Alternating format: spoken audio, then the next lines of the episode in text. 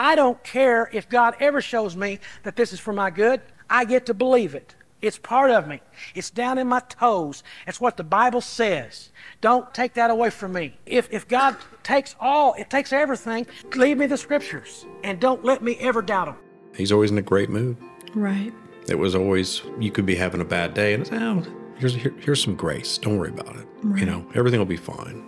Mm-hmm. Oh, you need money? How much do you want? And whatever's in his pocket, he wants to give it all to you. Welcome to the Timeless Gospel Podcast. I'm your host, Faith Ann, and Larry Horton was my dad. The deepest connection I had with my dad was through his teaching of the gospel. My dad communicated grace more deeply and simply than most. These sermons came to be preserved through my dear Aunt Shirley, who, in the early 80s, requested that my dad's sermons be recorded on cassette tapes and mailed to her so that she could be edified from five states away. When Larry died and went home to be with the Lord in 2019, my Aunt Shirley came to the funeral and brought with her the very sermons this podcast was created to showcase. The remaining sermons were preached in the early 2000s at the church he pastored until he died. His children's prayer is that you will come to Christ through these sermons, or if you already are a Christian, be edified and comforted, as so many were during his life. In this episode, I had to postpone my original guest that I had planned to have on the podcast, but was thrilled to be able to have my husband Dave come on and talk about a sermon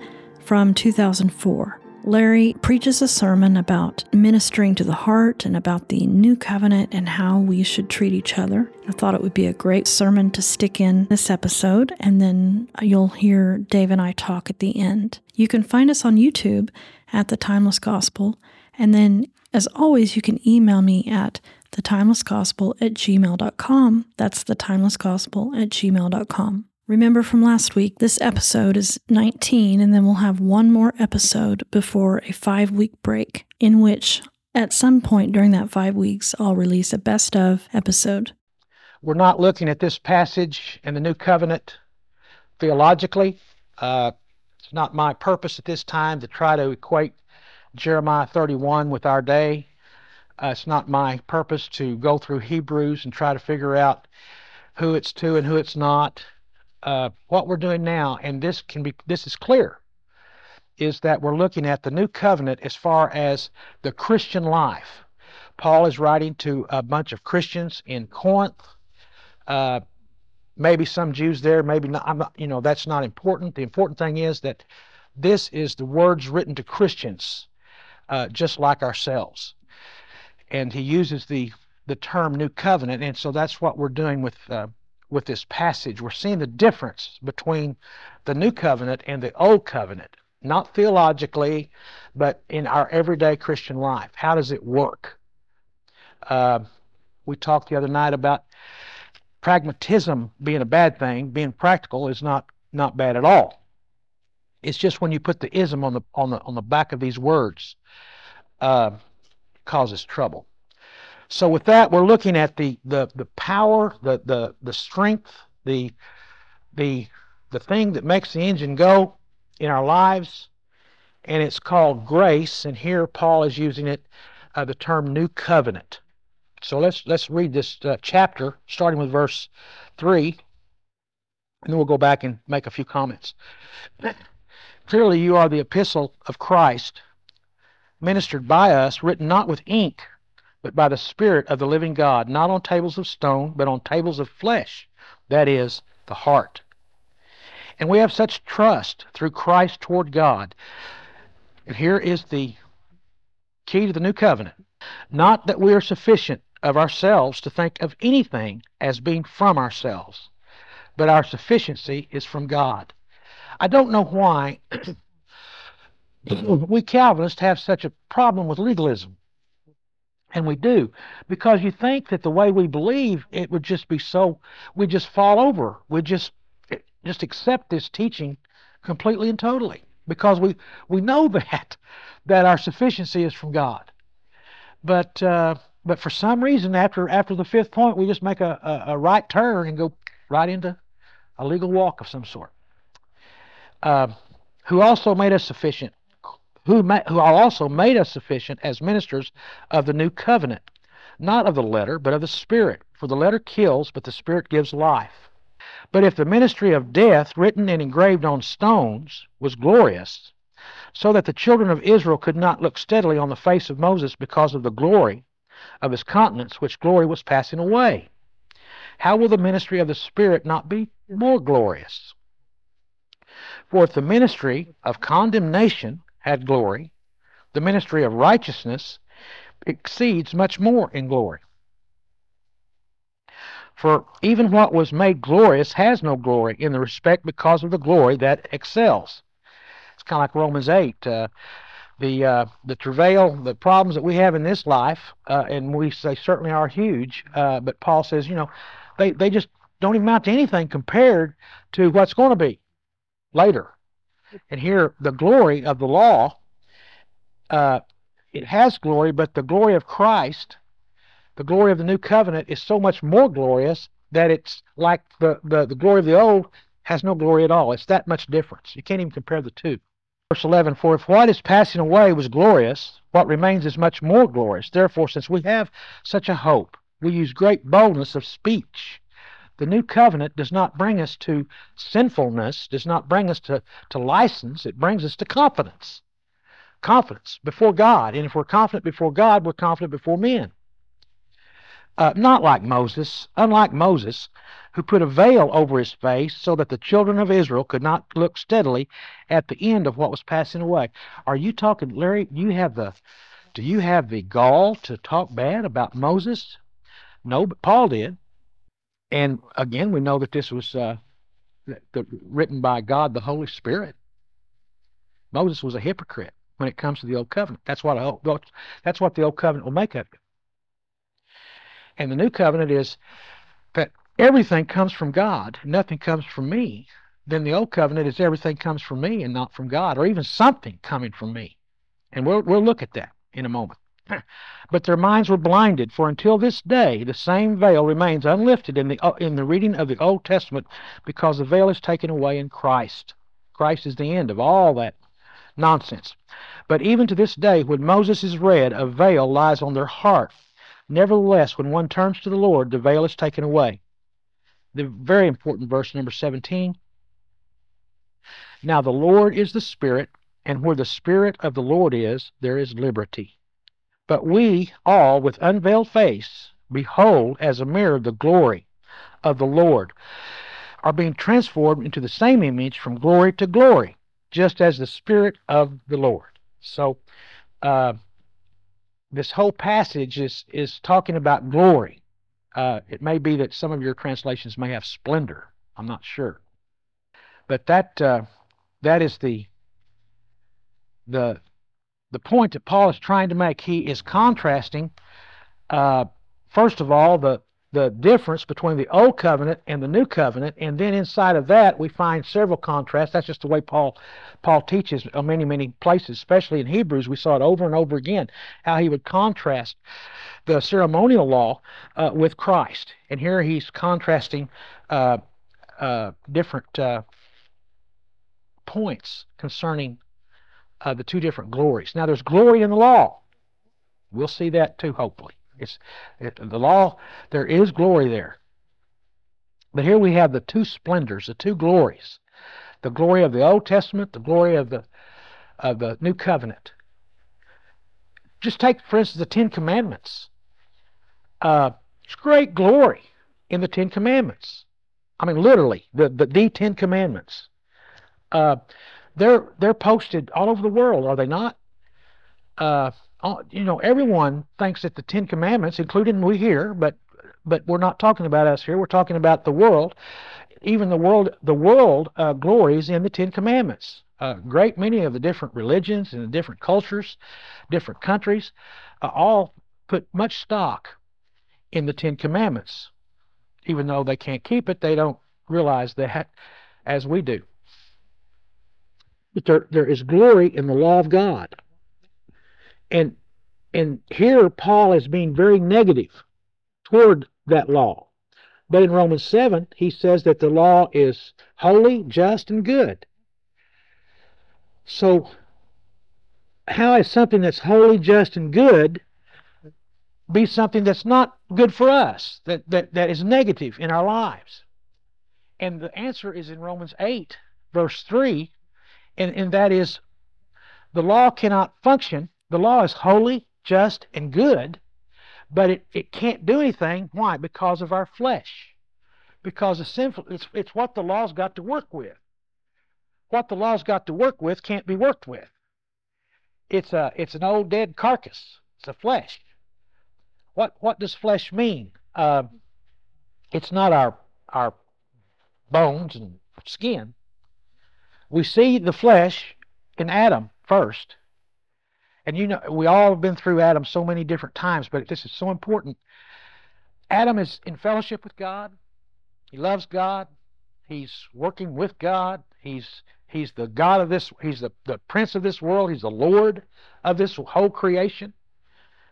Everything is is wonderful and fine, and Adam sins and enters into what, again, theologically this doesn't work, but what we're looking at here, the the the life of the old covenant. On performance, he's scared, he's afraid. The Lord of this world is afraid. Um, that's flesh. Being fearful. That's that's that's what the flesh is. That's what Paul is talking about in Romans 8 3. Uh, we know the story so well. He he ran from God. Again, in Romans 8, it talks about that we hate God. The, the natural man hates God. But at the same time, the, the natural man longs, he's born with this longing for God. But he's afraid of God. He's afraid of God, but he longs for God. So he takes the, the very, he gets as close to God as he can, even though he, he longs for God. He's afraid of God and he hates God. He'll get as close to God as he can get. And that is through the Old Covenant. That is through his performance. That's why we have all the different religions in this world. And there's not a nickel's worth of difference between any of them. If you define religion the way I do, and that is steps toward God. So man, when he's born, is born in the image, in the likeness of Adam. And so his his underlying motivation, his underlying what he calls life, which Paul calls death, is to get get to God, but he hates God and he's fearful of God. Adam ran from God, and so he does exactly what Adam does. He performs the best of that he can in whatever religion that he might be in, in order to uh, get some peace, get appeased by this God whom he's afraid of and whom he hates. Only in Christianity is there, is there no religion, in my, as far as my definition. I know James talks about Christianity being a religion, but James's definition would be different. But my definition of is steps toward God. Christianity is the only thing in this world that's not religious, because everything is done for us. Our faith, even our faith, is is given to us by God. So we come to Christ, whether we know it or not, under the under the power of the new covenant. Even though the preachers and teachers is going to get us back under that old covenant as quickly as they can. But we come to Christ and the power of, of God. He gives us the faith, and we believe. So there, but there is there is some glory in the law. There's glory in this this uh, old covenant. Right? That's Paul's point.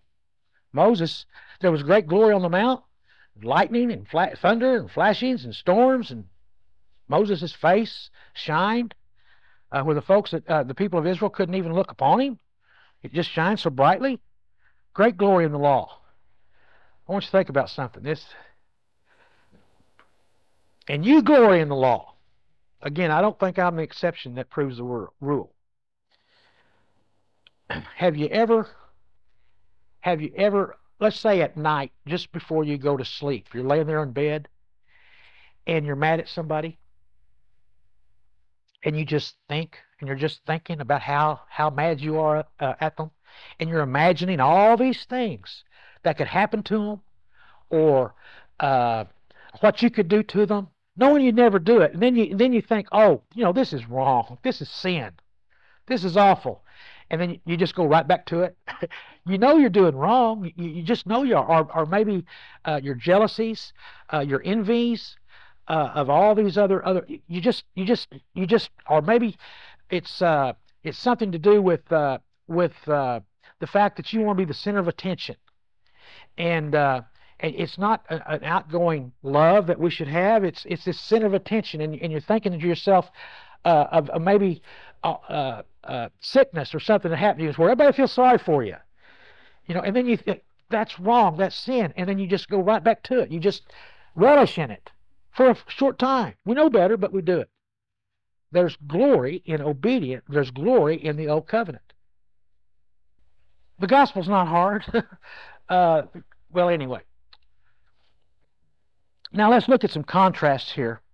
Uh, in verses, uh, he talks about the two splendors. Now he's talking about uh, uh, life and death. Verse 7 and 8 But if the ministry of death, written and engraved on stones, was glorious, so that the children of Israel could not look steadily at the face of Moses because of the glory of his countenance, which glory was passing away, how will the ministry of the Spirit not be more glorious? So, there, as as I just pointed out, there there is there is when a person I've told you this before, but when a, a person is looks like he, he might be dead, the doctors or whoever goes to that person and tries to find uh, vital signs. They try to find signs of life. They don't try to find signs of death. They find signs of life, and if those signs of life are not there, then they pronounce him dead. And we, as Christians, have life. There's life in the new covenant, which is, again, repeating Paul, nothing coming from us and everything coming from God. That's that's the foundation. Nothing coming from us, everything coming from God. And that life is brought about by grace through the power of the Holy Spirit, bringing about in our lives, for instance, love. But under the old covenant, what you have is you'll have hate. It's the opposite of love. We have peace. The Spirit brings life. The Spirit brings about peace. What's the, what's the opposite of peace? Misery. Miserable. Miserable fundamentalist. There's no peace. But the Spirit brings about peace, long suffering, patience, kindness, Boy, there's some mean, mean people in church. And I've known them. And I mean, they can really, really get mean. There's no point in that. There's no need for that. Under the new covenant, we have kindness, we have goodness, faithfulness, gentleness, self-control. Wouldn't it be wonderful if just just if everybody understood, everybody lived uh, with these uh, with these uh, fruits of the spirit, fruit of the spirit? Now going back up to verse three, the second contrast clearly you are an epistle of Christ, ministered by us, written not with ink, but with the Spirit of the living God, not on tables of stone, but on tables of flesh, that is, of the heart. The old covenant is concerned about things, stones. The new covenant is concerned about hearts, people, churches, boy, you can't you can't do this. You can't live like this in the world. They won't let you. But at least we ought to be able to do it in the church. But churches are more concerned about things than they are the people. Uh, the the side the, the, the building the the the plane the, the the windows the the stained glass windows uh, they're concerned about things they're concerned about their programs they're concerned about uh, doing things properly and if you're not doing things properly, somebody's got to get a hold of you and show you how. They're not interested in people. The people do not come first. It's all the things that, that wrap up in, in, that that a church has.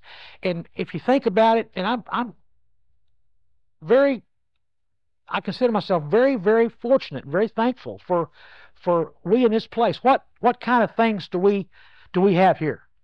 What what are there that, that we put a lot of importance upon and things upon? I can't think of a thing except the teaching of the Word. Donuts, true, that's a thing, yeah. But really, years ago, in a church in Southern California, they, they hired a, a young man to be the youth pastor, and they wanted him to they wanted him to bring in the, the, the young people in the community into the church And so he just went out and did it. Brought about 300 of them in, in their sandals and in their shorts and their cutoffs and their long hair and their uh, uh, unfilthy bodies. And the church fired the guy. Said, "You're bringing trash in off the street, bringing it into our sanctuary." They're more concerned about their sanctuary than they were the, the, the people that were in them. That that if it, I don't know how much you care about this, but for all those, and Linda will throw rocks, but I still like them. All those uh, choruses that we sing, or we used to sing, that we should still sing, Linda won't let us. They all originated. They, they don't all originate anywhere. They come from all over the place. But they, uh, but it started. These these courses started in another church in Southern California, where the pastor had a, a an enormous amount of trouble. I forget the name of the town of the church, uh, Locust Grove or something like that. Uh, with with the elders and the leaders in the church because all these hippies were coming in. And and again, these same type of people. And there was a big row, and finally the the the the, the pastor won, and the old folks got out of there. And that's really the start of where all these courses came from. They started writing uh, these these courses there in that church, and then it also by putting music to the Bible verses.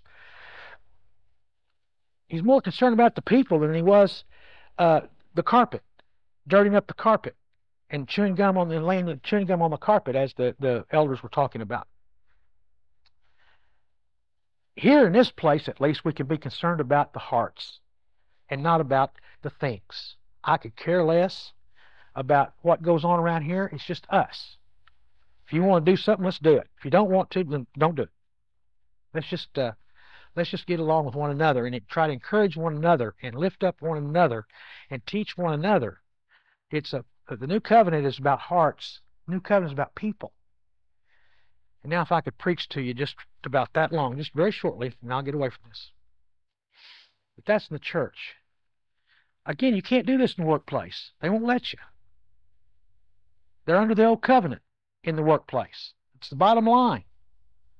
Let the company start losing money, they're going to get rid of some folks. They're not going to feel a bit bad about it. That's just the way life is. That's the way the old covenant works. Performance, performance, performance. But let's don't bring that home with us. So many marriages. I, have seen this. I've we've even I've even experienced it. Being that I'm a human being.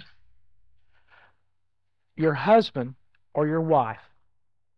Many times you put things before them. And and your relationship with your husband and your wife many times it's based on their performance, what they're doing, what they're doing for you, either way, husband or wife. And that's just old covenant. New covenant, we accept our husbands, we accept our wives for for the fact that they're our husbands and our wives. They're the second or third greatest gift God's ever given to us. This is a, my gift from God. And cannot we just just accept that and put all of our love and emphasis on the person and not on what that person is doing or providing? Wouldn't that be a wonderful way to live? But we bring that old nasty old covenant in from the workplace into the house. And if you don't bring home this much money, then then you're in trouble. Or if you don't mow the lawn, you're in trouble. If you don't do that, whatever it might be. So well, if you did that, nothing ever get done. It doesn't matter things get done or not. If you got your love for one another, whatever. Boy, don't don't don't bring that old covenant into the home. Now, with young children, of course, you have to. Paul makes that clear in Galatians. You don't treat them the way you treat your older children, but why don't we treat our older children that way? I don't it doesn't matter if they're a Christian or if they're not a Christian. It doesn't matter if if they're what they're doing, we accept and love our children for who they are we can practice the new covenant with our children, not the young ones. That's law, law, law, law, law. And the more law, the better. But once they get grown, accept them. I don't know how many horrible stories I've heard about I'm going to stand on the side of God against my children. You know, uh, I don't let them in my house, but they're sinners. They won't repent, da da da. No, accept them. They're people. Uh, love their heart minister to their heart, to who they are.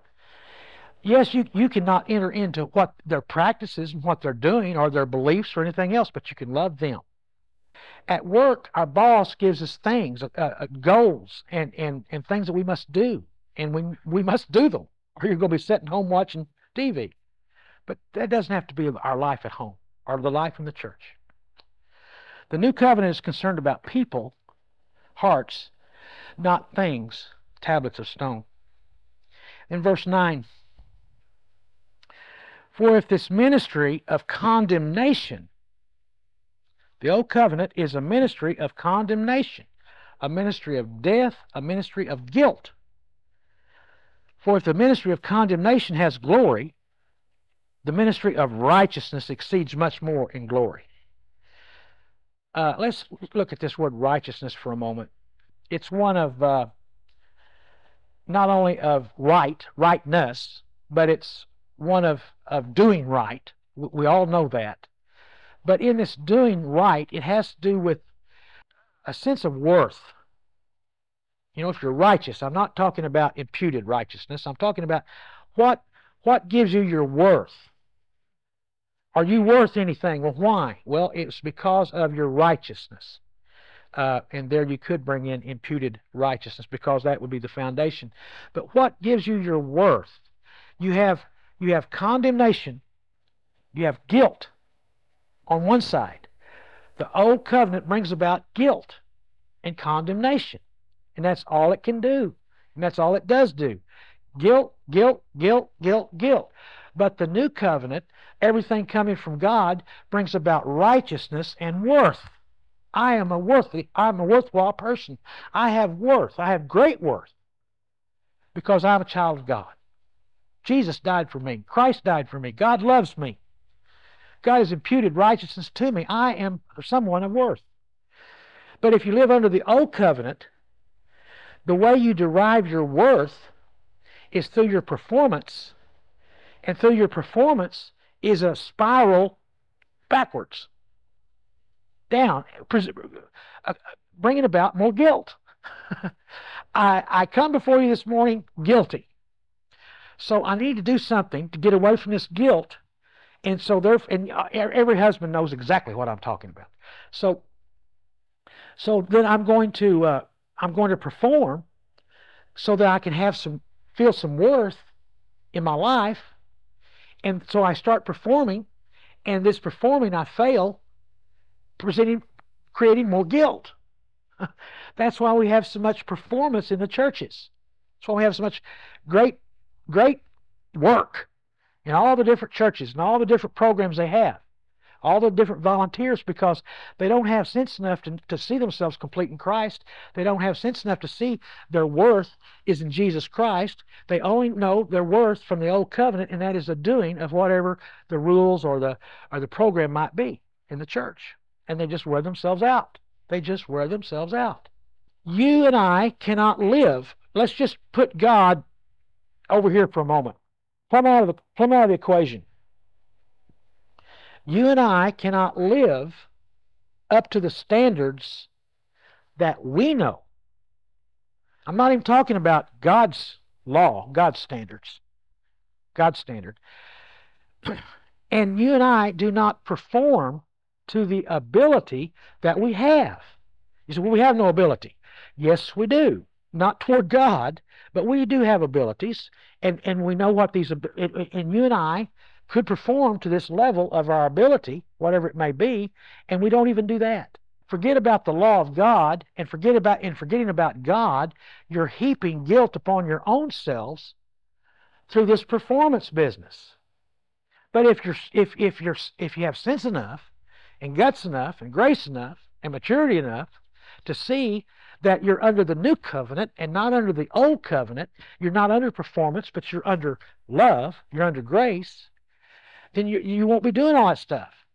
Well, good night. If we if we believe that, nobody will do anything. Well, it doesn't seem to work that way. It just doesn't seem to work that way. Mary had a little lamb. It was given to her to keep. One day, joined the Baptist church and died of lack of sleep. People think Paul was a braggart, uh, but Paul just understood grace to the point that he could say those things. But I'm, I'm not wanting to, to sound like the, the fellow in the Gospels that sit on the street corner and prayed about what a great person he was. But uh, this is not new to us here And, and aren't you glad? I'm not I'm not telling you anything new. Well, that that came about through uh, the ministry of the new covenant in your lives by uh, the grace of God through the Spirit of God. And aren't you aren't you thrilled that you know these things? Ha- have you ever been the other side? Do you know what I'm talking about? I don't think any of you came to Christ and then boom, just immediately uh, was mature. Think of all the struggles and strife that you've gone through trying to trying to get to a level somewhere that the church would accept because of your performance. It's just pure death. It's just pure death. And Paul says so. Verse 7 if the ministry of death, it's the ministry of death, the old covenant. Another contrast 10 and 11. For even what was made glorious had no glory in this respect because of the glory that excels. What if what was passing away was glorious? What remains is much more glorious. So the glory that's in the law, the glory that's in the law, eh, that's in the old covenant, the glory that's in the flesh, the glory that's in the performance, it will pass away. It will pass away. Look at chapter 4, verse 6.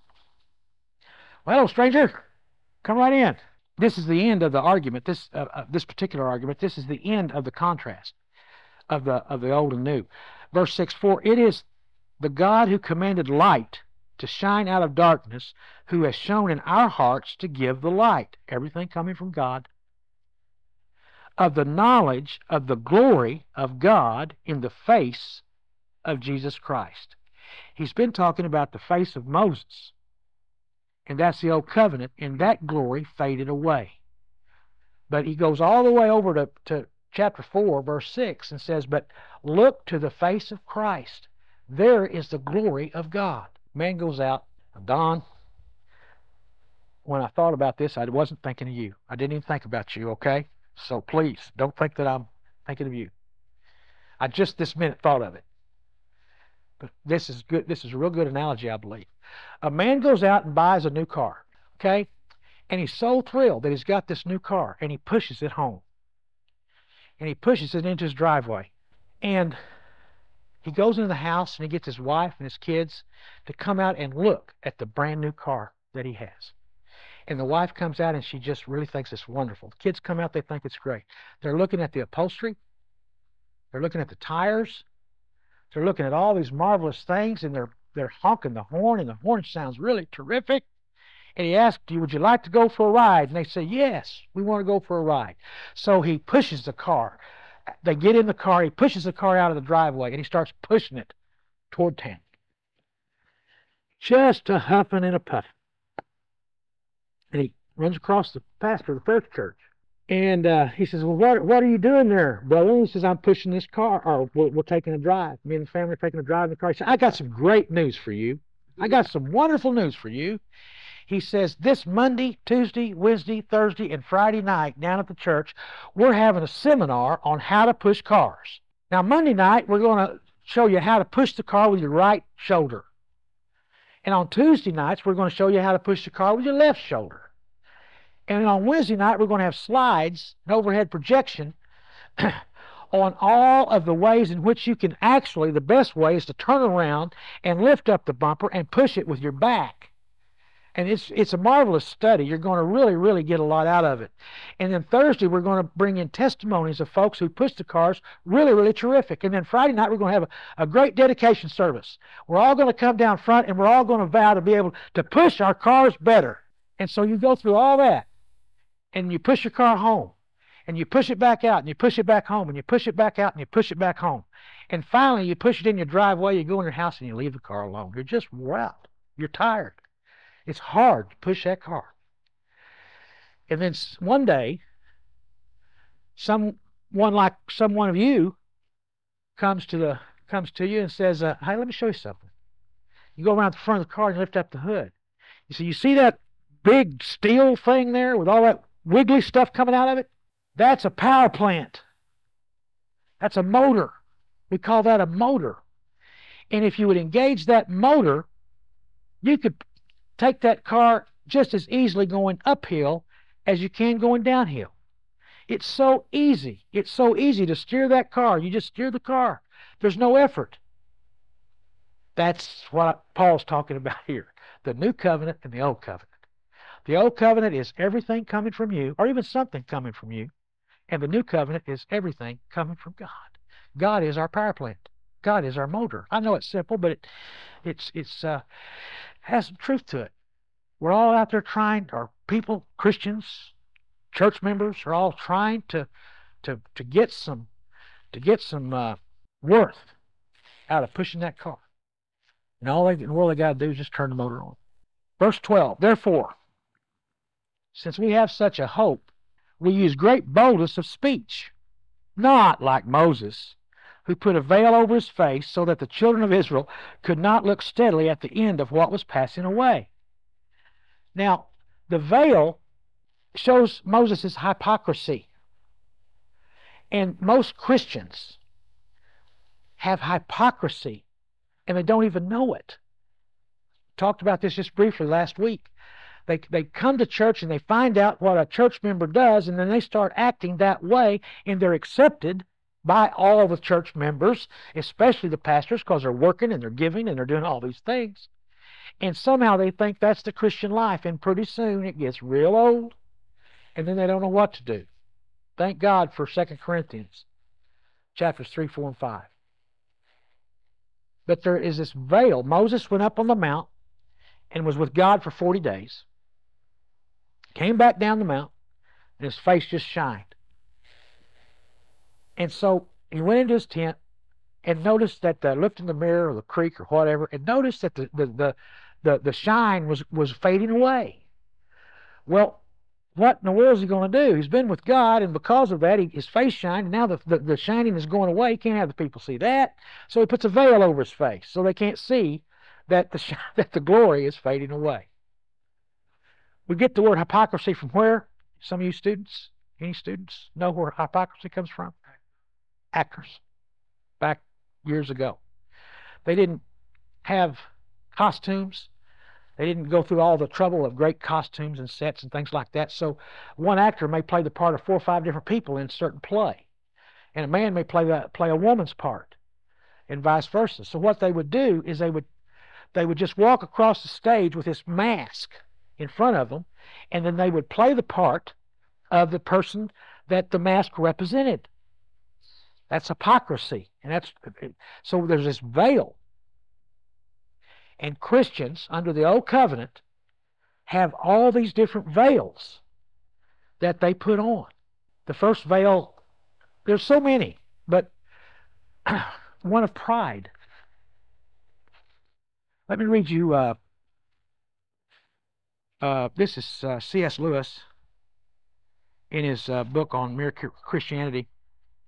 There's one vice of which no man in the world is free which everyone in the world loathes, which he sees in it some when he sees it in someone else, and of which hardly any people except Christians ever imagine that they are guilty themselves. There is no fault which makes a man more unpopular, and no fault which we are more unconscious of in ourselves. And the more we have it in ourselves, the more we dislike it in others. The vice I'm, I must have a lot of pride because I sure do see this a lot. The vice I am talking about of is pride or self conceit. And the virtue opposite it is called humility.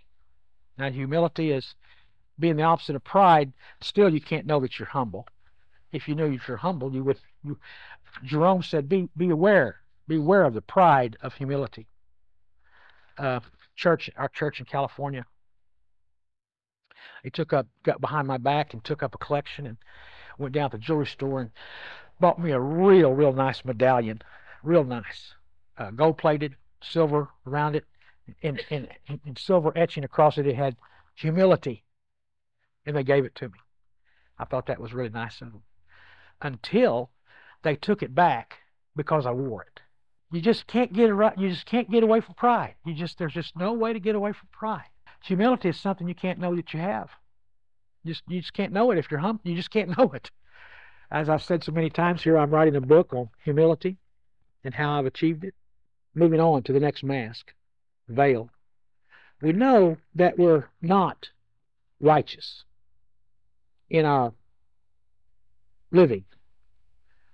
So what do we do? We come with this, this veil of, of self righteousness where I can judge everyone else because of my inadequacies. I, I put this on and then I'm, I'm, I'm very contradictory. I'm very judgmental. And, and if you don't, if I found something in the scriptures that I kind of like pretty well and I can do, that I'm going to judge you for not doing it. Self righteous. Isn't that awful? Pride, self righteousness. Uh, then we have those who are, and, and, and I fall into this category too, and I just hate it myself, and that sensitivity. You can't get to those folks. You can't, you can't, you just, you can't get to them. They're, they're not open. Uh, I'm not talking about, as we've had some fun here in the last two or three weeks, uh, and, and, I like it myself, and, and I see it in others. I'm not talking about making fun of me at my expense. That's a good thing. That's a good thing. It shows me that you think that that I am uh, man enough to laugh at myself. That's not what I'm talking about. That's that's a good thing. Whenever we talk about Don and Linda's new car and things like that, I'm talking about those folks that are so sensitive that you just can't get around them. You're afraid you're going to hurt their feelings. They put on this they put on this veil, and you can't get near them because if you if you say anything out of the ordinary, if you if you criticize in any way or what, they just get so sensitive, and and and and and and, and ingrown, ingrown, and you just can't uh, you just can't deal with those folks. It's awful. The different masks we put on when we come to church, the different masks we put on uh, around each other, and it's all from that old covenant. There's a veil, unlike but new covenant, you don't have to do that. And and I've experienced that here in this place to some degree, and it's always been beautiful. When someone finally gets honest with me, or when maybe every now and then I can get honest with someone, uh, that's that's lasting. That lasts. That friendship of that honest person before that. I'm not talking about coming and and and submitting uh, to me in your honesty. I'm just talking about being honest. Just being being honest about uh, you and your Christian life and the Lord and and the problems that you have with your families and with your jobs and with different things. It's so real and it, it just lasts. It's so lasting. We're not playing the games. We're we're, we're, we're we don't have that veil. The veil comes from the old covenant. You think you've got to perform. And we all do it. We all do it. And we're not talking theology here. We're talking just practical living. We all do it. Lady in a church in California stood up one night, her husband sitting right next to her, and she said, I don't love my husband. Please pray for me. That that's honesty. You know, that's honesty. The man sitting right there next to her. Verse 13, unlike Moses, who put a veil over his face, so that the children of Israel could not look steadily at the end of what was passing away. But their minds were blinded, for until this day the same veil remains unlifted in the reading of the Old Testament because the veil is taken away in Christ. Moses that put a veil over his face. Paul says the veil was there at the Mount 1500 years later in the days of Jesus Christ and Paul they had that same veil. And coming 2,000 years from there, we have the same veil. We just don't believe what the Scripture teaches of our, our absolute completeness in our Lord Jesus Christ. But even to this day, when Moses is read, a veil lies on their heart. Nevertheless, when one turns to the Lord, the veil is taken away. That's uh, that's the whole point of the new covenant. That's the whole point of Christianity. That's the whole point of the Bible. when you turn to Christ, that veil is removed. When you turn to Christ as a as a sinner to be saved, and as you turn to Christ as a Christian to, today and tomorrow and the next day. We don't come before God or each other by our performances. We come before God through in Christ. And we'll get into that more and more and more, of course, as you know. Now, verse 17, the Lord is the Spirit. And where the Spirit of the Lord is, there is liberty. Charles and I have talked about this a time or two, but it's been my experience. I'm not going to, I'm not saying this is a law, but it's certainly a, uh, an experience that I've had that interpreting the Bible many, many times I, on, on complicated things, I have found that when I, I come to what I believe to be the truth of a particular verse, two things are always present. One is that it was so simple. I've I've fought over text, First John one nine. I fought over text for for years and years. I, I think it was like 15 years before I feel like now I understand First John one nine. Uh, and then when I do, it's just so simple. Number one, it the simplicity of the scriptures whenever I see the truth as as I as I think I do, and number two, it always brings me into more liberty. Every single time, I'm relieved of something. It's just amazing. The Spirit of the Lord in the new covenant brings about liberty in your life. But we all, with unveiled faces, face, behold as in a mirror the glory of the Lord, are being transformed into the same image from glory to glory. Isn't that, isn't that something? Just from splendor to splendor to splendor, from glory to glory to glory. Definition of glory has to do with weight. Uh, the, the old hippies had it right. You know, that's heavy. You know, that, that, that there's weightiness to God. And there's weightiness to your life and to mine. There's glory in your life and mine. Not the glory that's going to pass away, but the glory that is going to last forever in the face of Jesus Christ. As being transformed to the same image from glory to glory, just as by the Spirit of the Lord. I'd like to read you a song by a man named John Fischer. Great guy. If you country western fans, uh, think of Don Williams. And this is John Fischer.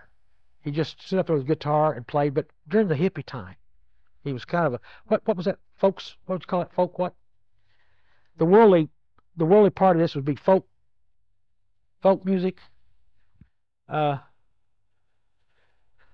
uh or, or the, the the country western Don Williams just sit up there and just played his guitar and just sang had a beautiful voice.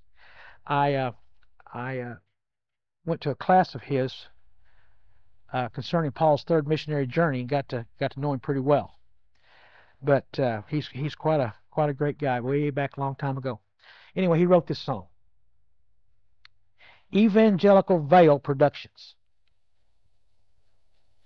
Evangelical Veil Productions. Pick one up at quite a reduction. Got all kinds of shapes and sizes. Introductory bonus prizes. Special quality, one way see through. You can see them, but they can't see you. Never have to show yourself again. Just released. A Moses model. Comes with shine in a plastic bottle. It makes you look like you've just seen the Lord. Just one daily application and you'll fool the congregation. Guaranteed to last a whole week through.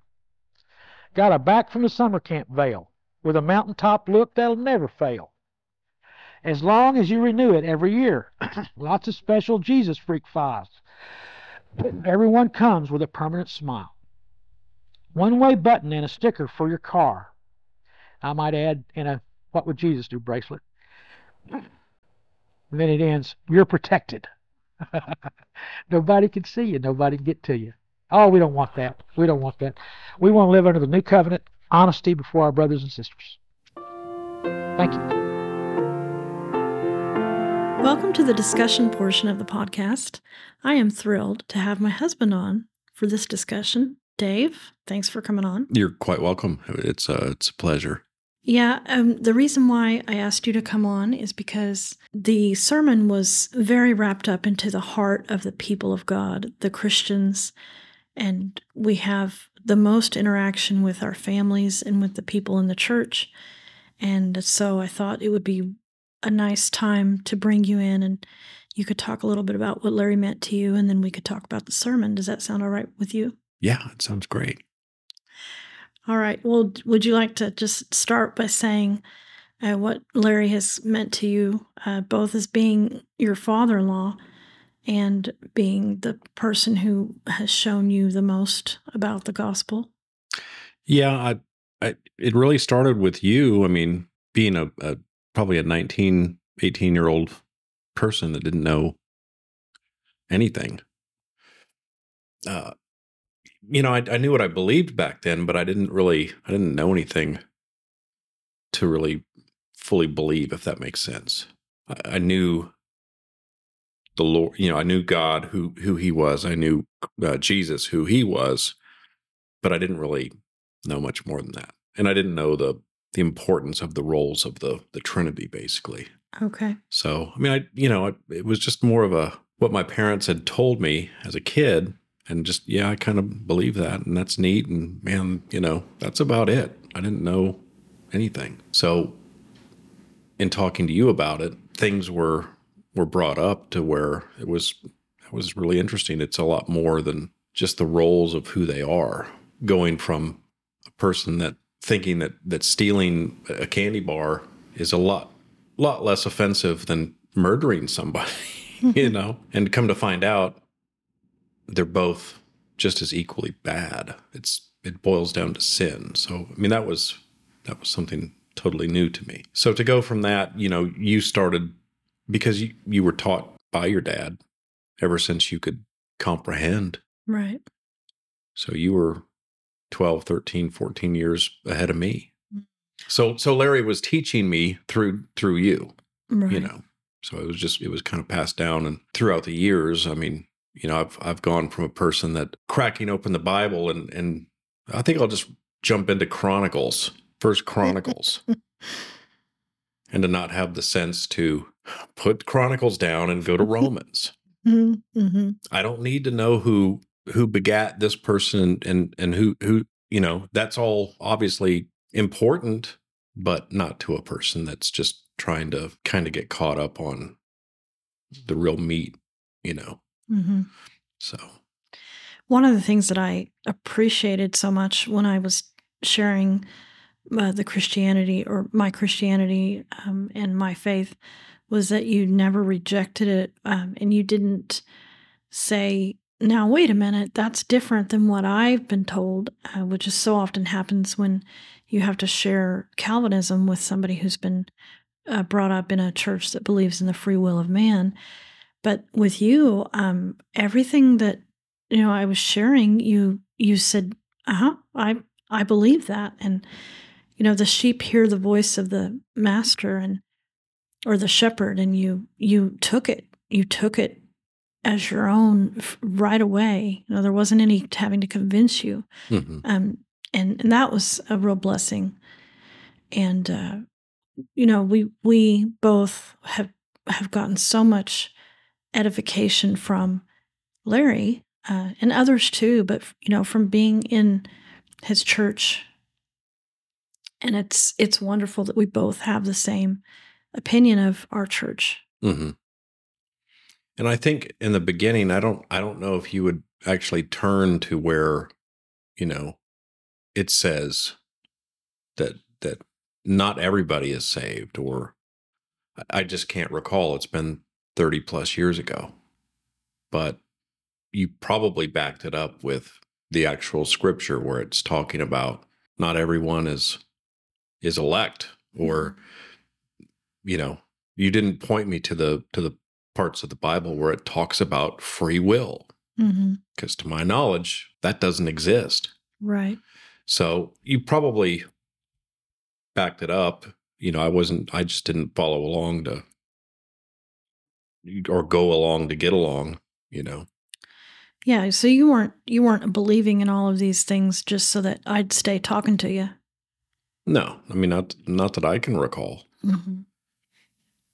and it it seemed you know at the time just based on memory i mean yeah i can understand that that that makes sense Mm-hmm. and i and there was no pre there was no belief that i had that really contradicted what you were trying to tell me Mm-hmm. i just had a very basic belief and that was that was pretty much it Can I tell everyone how we met? Would you? yeah yeah would- you know we, we met so you might as well divulge how that all took place and and it's it's not too embarrassing it's pretty Yeah. pretty normal pretty common Pretty common, yeah. Well, we met in high school because we both uh, were in the same town and went to the same high school.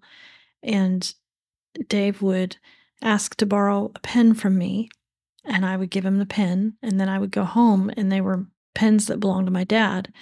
And and Larry would, you know, didn't really care about things all that much. He didn't care about keeping vehicles nice or uh, much of anything. So it's kind of weird now looking back that he would care about pens. But I do remember that he would ask me, Where is that pen that you borrowed? And I would say, Ah, I, I lost it.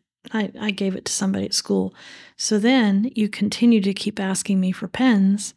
And so I thought, well, I need a way to make sure that I get this pen back.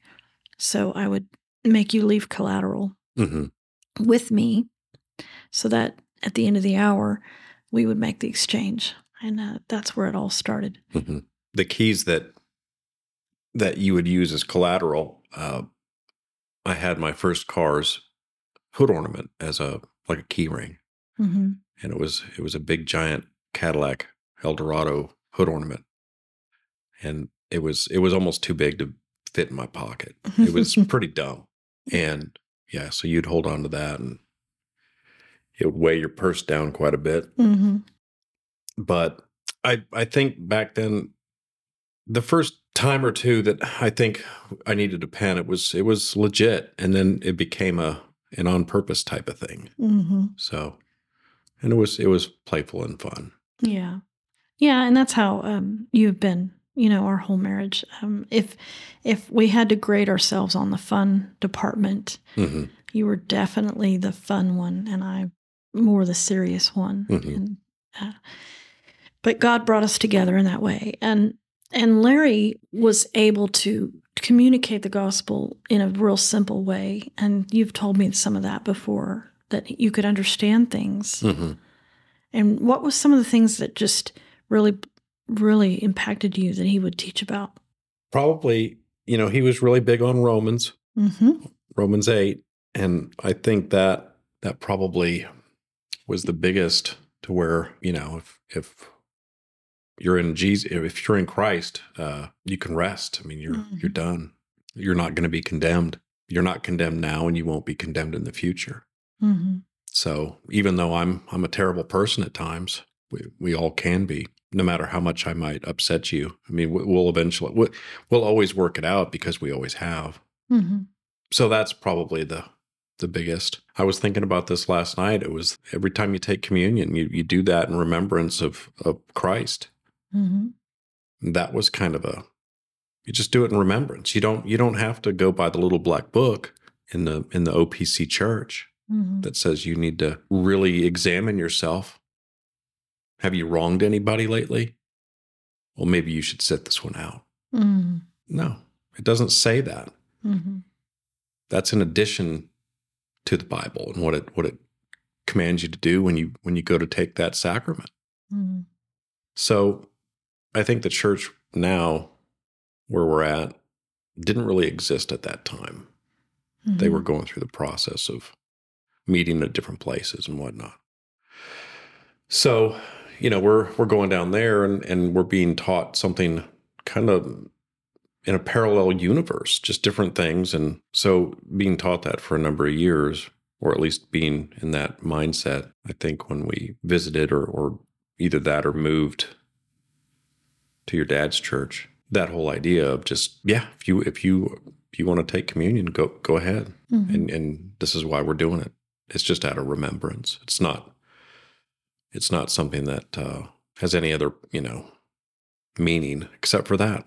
right. And so that that was another thing that I was impressed upon. And then when my kids who who were denied at at the other church and we start going there and they have an understanding of it, yeah, they're they're open to it. And they're they're 8. They're 7 years old. They're able to take it. mm-hmm. Why are we doing this? To to remember. That's it. So that was another that was another example. Yeah, the the people who you know need Christ are the people that are the most broken and and do have the most sin. So it's uh, it's quite a shame to have uh, restrictions on the Lord's table, and then res- restrictions on who can take it, Mhm. and restrictions on eh, even the people that can take it have to have a, a pretty cleaned up week. you know, if you've been good this week, go ahead. But if not, um, you better just wait. It's law keeping in a in a small way, and you know we we talk a lot about the differences between the OPC church and Dad's church, and it it's kind of hard because those people were very lovely people and they were wonderful and they were great Calvinists for sure. Um, it's just this tendency uh, to to put Christians under law, and I haven't found a church yet that doesn't do that, except the one we go to. Mhm. Yeah, and even um, even the church that we attended together in California before we had kids, um, you had an experience there too, the same kind along the same kind of lines. Mhm. Yeah, you, you go into a you know he's an elder, great guy, nice guy. All these all these people are nice, hmm not not strange at all. But it's strange to go into a, an elder's business. He had like a like a shipping business uh, where you could go and and mail stuff, you know, boxes or letters or whatever, and you could buy stamps. But you know, you go in and do business with him, and it's just you and him, and and how's things going? Oh, and how's your walk with the Lord going? You know, and as a twenty year old who doesn't really know much, didn't know to stay out of Chronicles, First Chronicle, you know, didn't didn't really. He's he's learning, but he you know, and and now you have to kind of stick up for, you know, how your walk's going.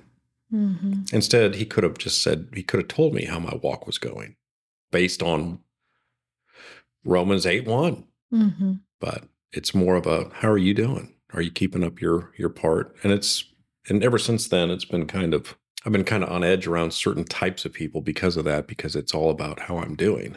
How you're performing. Yeah, Well, yeah, how, how the how the performance is going. hmm Are you staying out of trouble? hmm You know. And today, if that was asked to me, I, I would know exactly what to say. But back back then, thirty years ago, I, I'm nervous.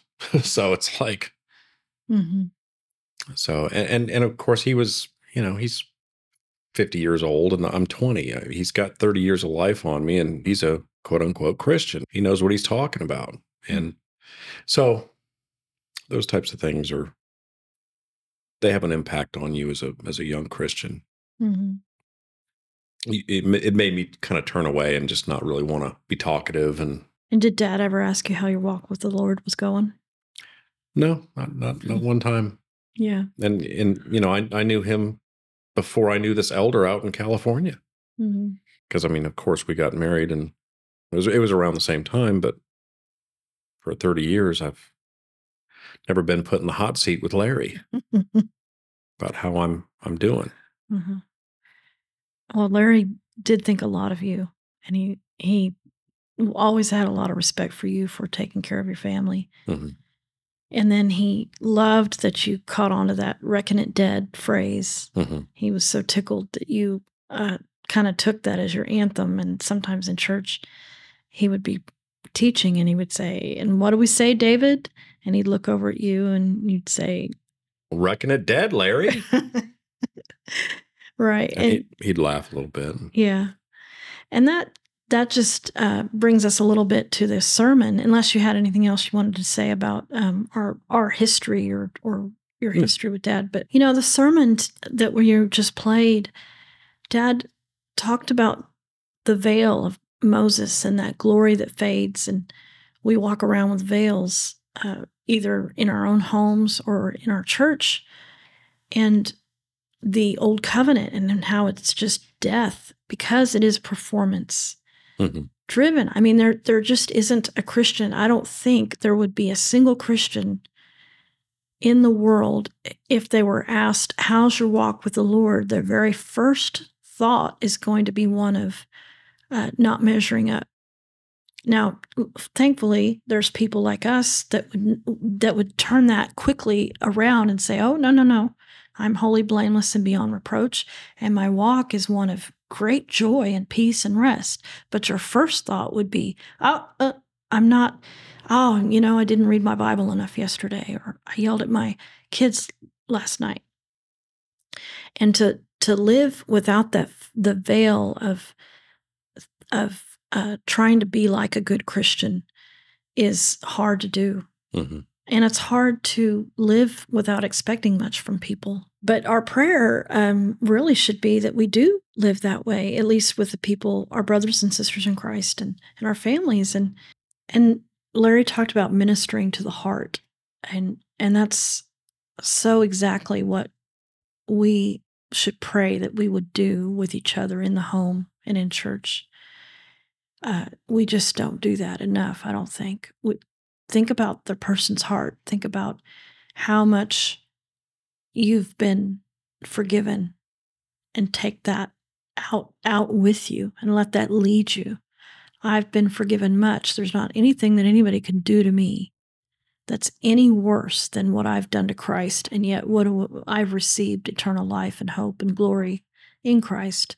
Let that be what you lead with when you're talking to people. And, and there's going to be things that come up either in the home or in church conflict. Oh yeah, it, it happened to us a couple of days ago. I mean, it's it's common, Mhm. you know. And that's one thing I struggle with is you know I I'm I'm quick to anger a lot. Mm, I get fired up over things, mhm. and at the in the end, I mean, it's it's all pointless. You know, there's no point to getting upset about something that was done to something or somebody else. You know, Mhm. uh, it just all boils down to sin. That's all it is. Mhm. And you know, at the end of the day, I just need to reckon it dead. right. That sin has been placed on in Christ. If if it's our own sin, it's been placed in Christ when he died and then we he rose, we rose perfect. If it's someone else's sin, you know, that's between them and God.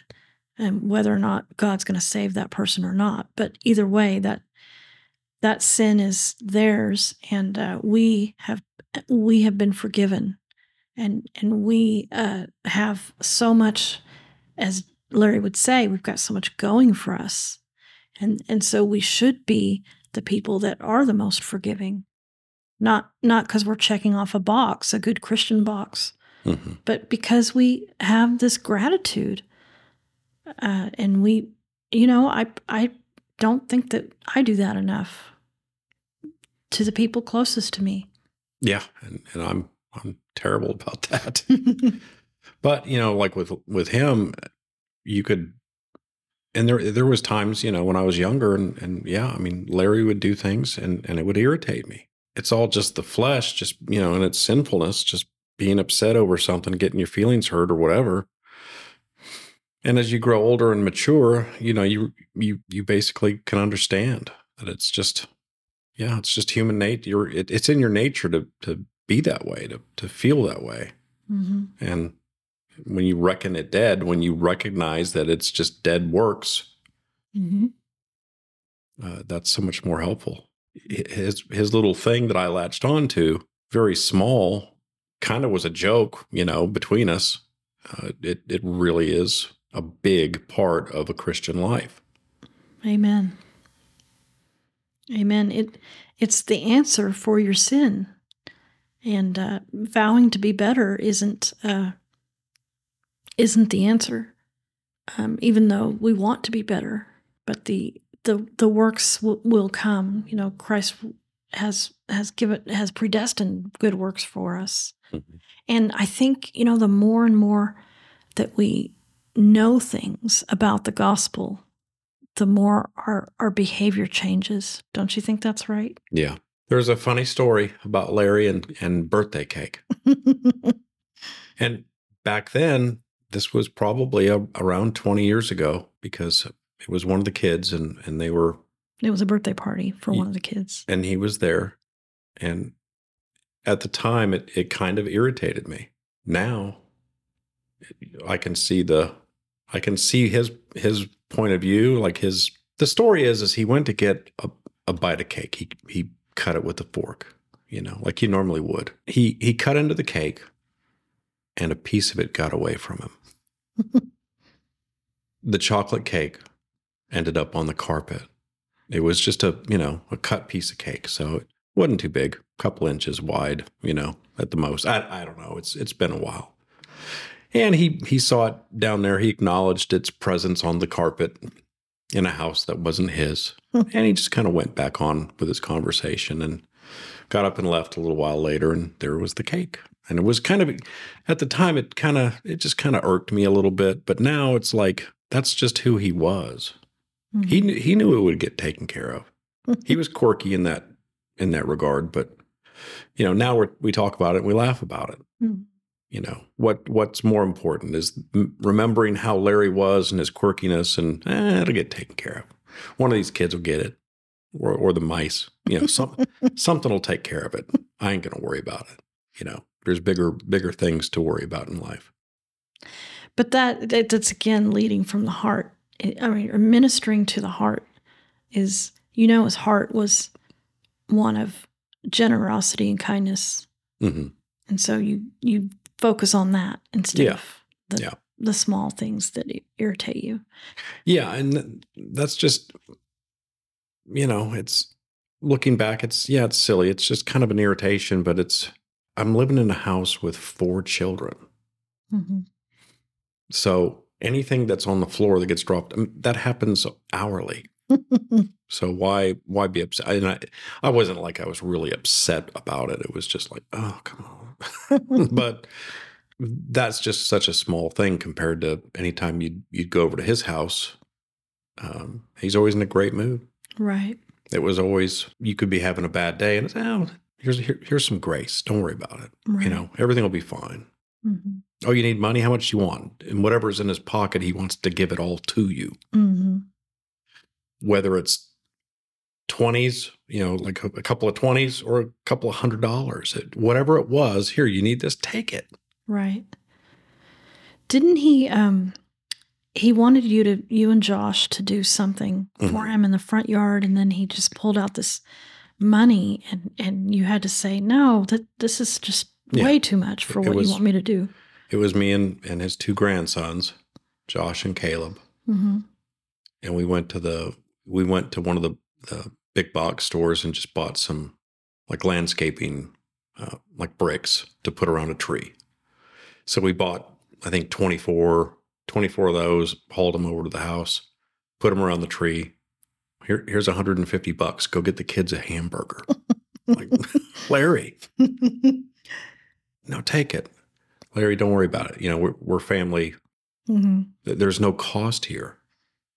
No, take it. It's like, well, I tell you what, I'll step out, and if you want to deal with your grandkids and disperse this between them, that's fine. And then I think that's what he did. And I don't, I don't think it was like 150 bucks, but it was, it was a lot compared to going to spend ten dollars. It was, it was a lot more than that. hmm So, but yeah, it was, he was always very giving and whether it's a, of his time or graciousness, whether it's, whether if, if money was just the issue, here, take, you know, I've got more, don't worry about it.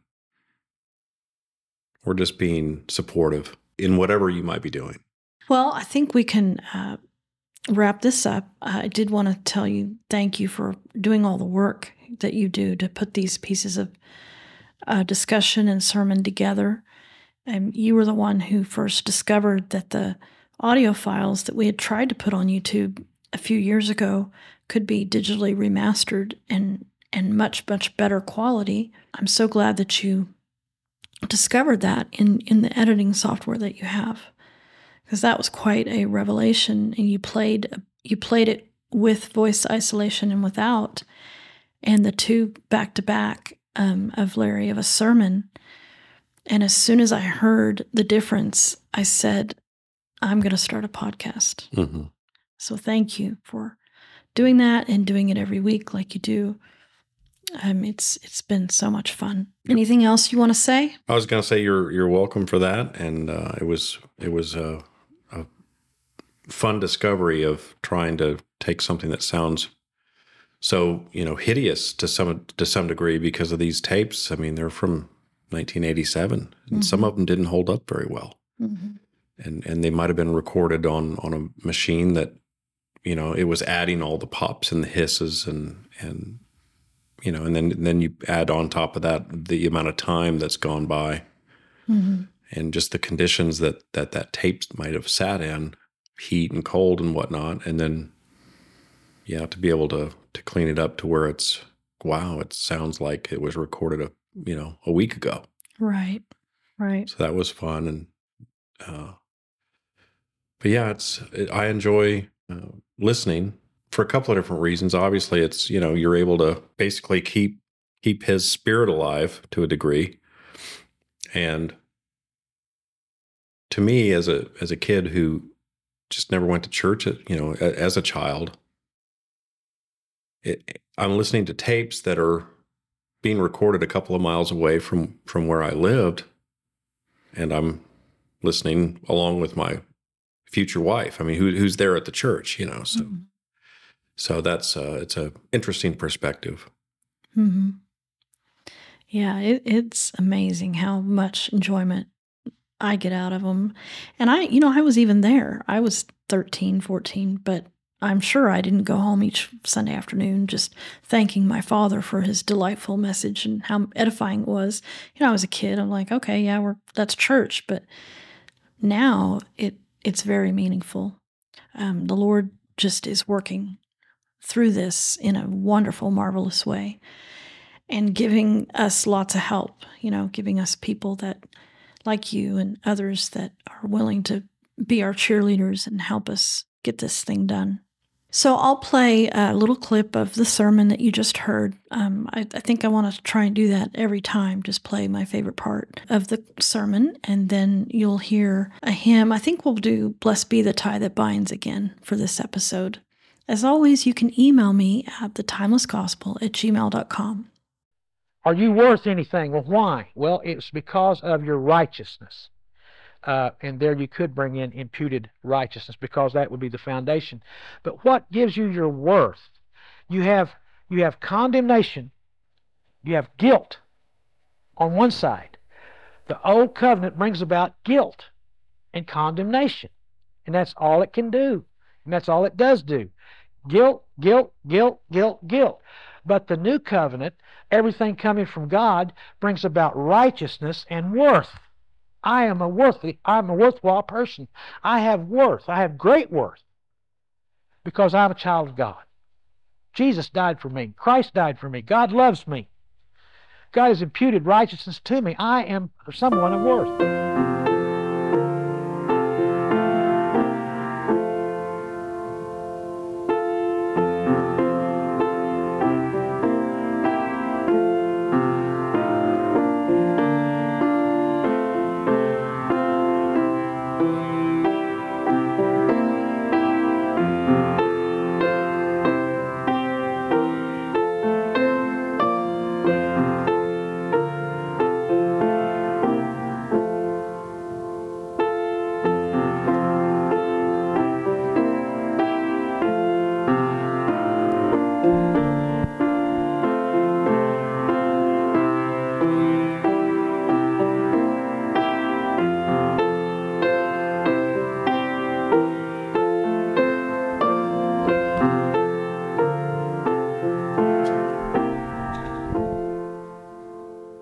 Thank you for listening to the Timeless Gospel Podcast.